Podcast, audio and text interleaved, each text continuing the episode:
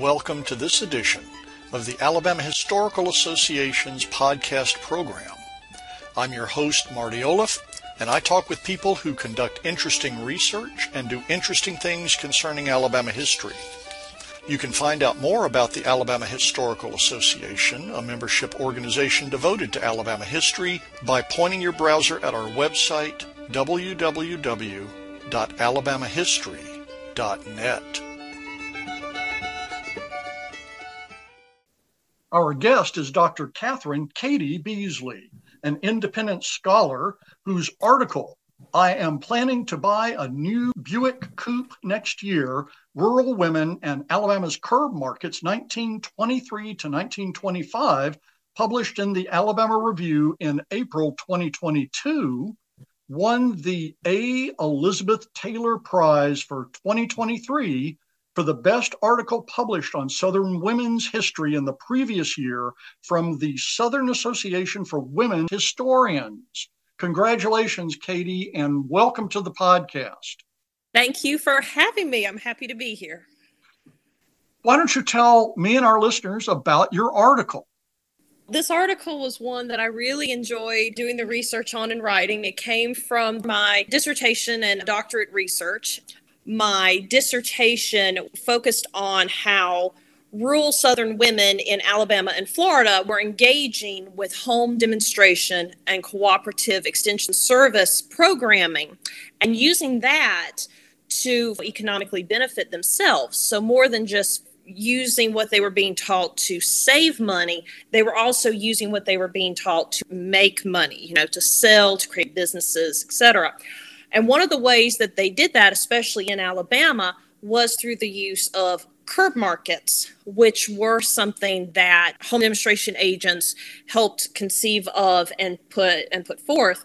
So I was really interested in how all of this started and how successful, profitable, how much were they used in the decade before the Great Depression. It was fascinating to look at, first of all, where were the curb markets located? How did the locations also dictate what was sold, what were buyers looking for, and then especially what were women buying with the profits they earned from curb markets? Because curb markets became a way to have a fairly consistent, steady money coming in. Some women, like when my title suggests, some bought cars with the profits they earned from the curb market. Some used it to pay rents, to pay school tuition for their children, to buy clothes, to buy, in some cases, vacations. My favorite was the one from Houston County who had her husband's teeth pulled and a new set put in. That one was the most interesting one that I found. And just how the curb markets themselves also, for some women, prompted them to create their own little small businesses or entities, like the example of the woman in Mobile who used that to kind of create her own business where she went around and sold different suppers and things of that like. Kind of long-winded way to say that it was a very interesting way to look at this engagement between three entities of home demonstration programming and rural women and finding ways to have a steady income source that helps with a family bank account, a personal bank account, and just what did that entail. There's discussions about women in curb markets in different states at really post-1930, but I wanted to focus in on how were these used before the Depression hit. What's the starting point? It didn't happen in a vacuum, so where's the starting point? I think one of the most interesting things that you write in your article, and I'm going to quote here, "While their advice," meaning home demonstration agent advice after 1914, "was originally intended for personal use, agents soon noticed women also applied their newfound knowledge to earning money, which became a measure of relief during tenuous times," which is what you just talked about. But the first half of that sentence is what interests me, that when the home demonstration agents emerged out of Smith-Lever and out of state programs, that they wanted to train women to make their personal lives or their home lives or their family lives better, whatever that meant. And it wasn't initially perceived, was it, by the home demonstration agents that these women would go out and make money? Am I reading that correctly? That's pretty much how it was. There were elements of encouraging women to use extra eggs, extra butter, things that if you want to sell it. Because in the first part of the article, I talk about how before Smith-Lever, we had the tomato canning clubs for girls. If you can save and can, do it first for your family and yourself. And then if you have extra, go forth and see if you can sell this. But what I ended up finding was in a lot of cases, women looking to the different programming options, whether it was food or making hats or making dresses, etc., to use that instead as a way to, I don't necessarily have to use this for myself to make myself a new such and such or learn how to say, can this, I can do this in order to find a way to sell it. Because once you start having these avenues of making money, all of a sudden now it's like, okay, well, what if I decide to jar food to sell instead of saving? In the records and in the reports, you start seeing shifts depending on the area about how are they using and what are they using the programming and what they're learning for. By programming, you're talking about what the home demonstration agents were teaching. Yeah.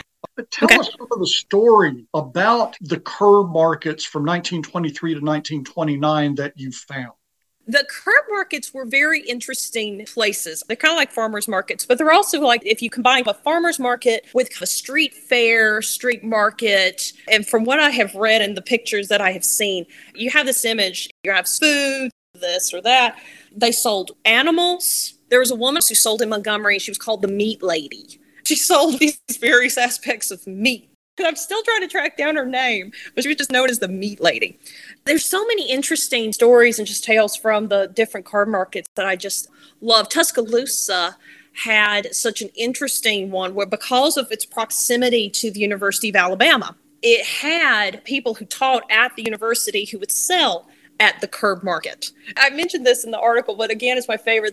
The home demonstration agent for Tuscaloosa called one professor at the university who taught there like this poor, broken, tired teacher who suddenly found the ability to find joy again by selling the curb market. It was just so great.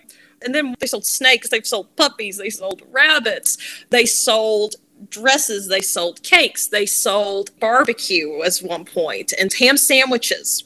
Unfortunately, I did not find pictures of that. I would have very much enjoyed finding pictures of just sandwiches stacked on a table.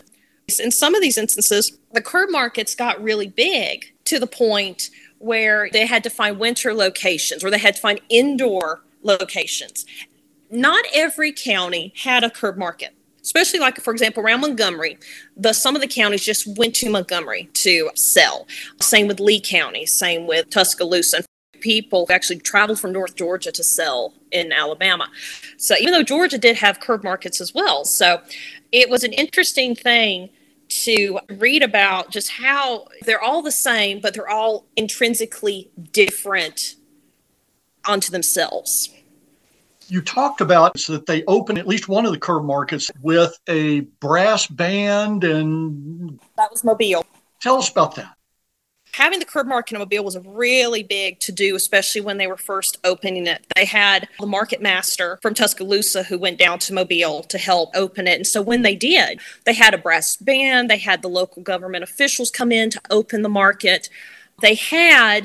It was a local school topic, and I can't remember right now off the top of my head if it was for the one-year anniversary when they first opened, but I know when they did it for the school topic for the Mobile school children, they wrote a topic about the curb market essays. And whoever won got to go to the curb market in the movie theater downtown. And Mobile really did make it an event. You want to come to this event, come to the curb market, hear the band, and see everybody. So it did become the thing to do on certain weekends or certain mornings. You know, come to the curb market, come see your neighbors, come see what you can buy, come witness the entertainment. Selma at one point had children dress up as vegetables in little homemade costumes and do a play near the curb market called The Vegetables Entertain.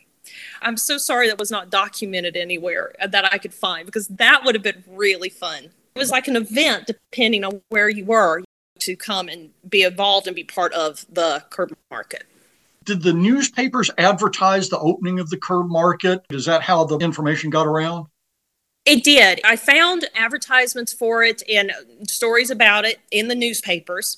And I also think that a lot of it, too, was just word of mouth, telling your neighbor. I did not necessarily find evidence of this, but in terms of extrapolating my own assumptions, there were probably advertisements in town or near the area, the curb market, and also then knowing the schedule of when it was going to open. But yeah, the newspapers also made a point of advertising what might be available, when it was going to open, if it had to move to a different location or if they had a new one. So they did get the word out about the curb market. This is obviously an era of extraordinary racial segregation. How did curb markets take care of racial segregation?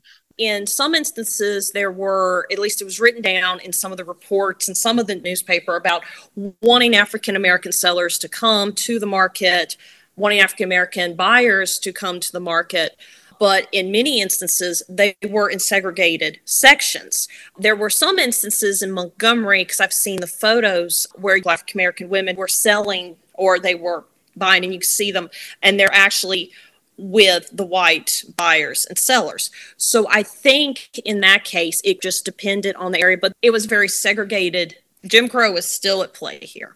So I think it depended on the area, and it also depended on the instance of it all. But for the most part, you're going to have your segregated areas of buyers and sellers. So racially segregated buyers and sellers, there probably was some crossover. When they were racially segregated, whites in one area, blacks in another, I suspect that buyers might have crossed over. Right, because in Montgomery, there were some references to an African-American only curb market. I was still working on trying to figure out where that might have been located, but there's still some references to the African-American only curb market. For example, in Selma, where they specifically say, here's the segregated areas of your curb market around the courthouse. I wonder how connected to existing mores of racial segregation and the way that racial segregation played out in any particular location that the curb markets were segregated in the same way. I don't know. I'm speculating. That's a very good speculation. I'm also working with what I was finding in the reports. It wasn't like I found one specific thing written that said, here's how we organized it and here's how we decided to do X, Y, Z. A lot of it is just extrapolating from photos and from the newspapers, et cetera, and making my own assumptions in terms of how it was probably set up and here's what I'm seeing. Right, that issue of probability rather than possibility, and using, particularly in local history, traces, sometimes very thin traces, to extrapolate a conclusion that's always tenuous and tentative. You do the best you can with what you got. And one article, One book does not make an entire literature. Your article has opened up a number of areas that other people can dive into, like the structure of peddling. You had peddlers who did not want these curb markets. They did not, no. But then you had civic booster clubs, which were only about 10 years old in the 1920s, that were pushing hard for these curb markets. They were something new they had to develop. When they were talking about peddlers and hucksters, they were not happy the curb markets coming in. And in some cities like Tuscaloosa and others, they would have to make concessions and say, you can do your peddling on this day, and we're going to have the curb market on this day. It really was this negotiation, depending on the city and how many peddlers you might have had in one town. The ones I've read specifically were not very happy. But then once they got negotiated out, especially in the beginning, they've accepted what was happening. You have mentioned your sources a couple of times, and you've said the word report 3 times that I've counted in our conversation. What reports are you talking about? The home demonstration agent reports, which were in the Auburn University archives at Ralph Drone. Every year, county agents and home demonstration agents were required to submit annual reports, which is essentially as it sounds. What did you do this past year? And it wasn't exactly January to January. It could be November to November. It says, here was what my programming was. Here's what I was doing. Here's how many women or girls showed up to the activities. Some are very heavily detailed with appendices and a lot of detailed writing about what was going on. And some were just very straightforward. Those reports were the ones that really were very helpful in looking at what was happening at this level with rural women And in a lot of cases, which was really great, where you had testimonies from the women themselves that were included in these reports, talking about what they did and how the home demonstration agents helped them. Anything from, they helped me learn how to make shelving for the kitchen, and now I can put my pots and pans on, to, I learned how to make this really involved basket or hat, and I was able to sell it. And this was great because then I could pay for the car. So it ran the gamut. So those annual reports were very interesting and very much an interesting peek into what was going on in the 20s for a lot of rural women in Alabama. And that collection is fairly vast, isn't it? Mm-hmm. Oh, yeah. It is very much like, I got to be very comfortable and good friends in the archives there at Auburn. I really did. It was a great experience, though, to be able to put my hands on it. That's what you're supposed to do as a historian, but it was really great to just read through this. You can envision in your head what was going on, and depending on where you were and just looking at it, it was really great. Well, now let me ask you about you. You mentioned that you have a book coming out, so tell us about that.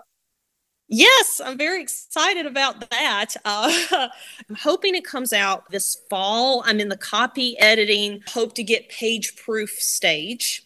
It's coming with the University of Georgia Press, and it's entitled The Proof is in the Dough: Rural Southern Women, Extension, and Making Money.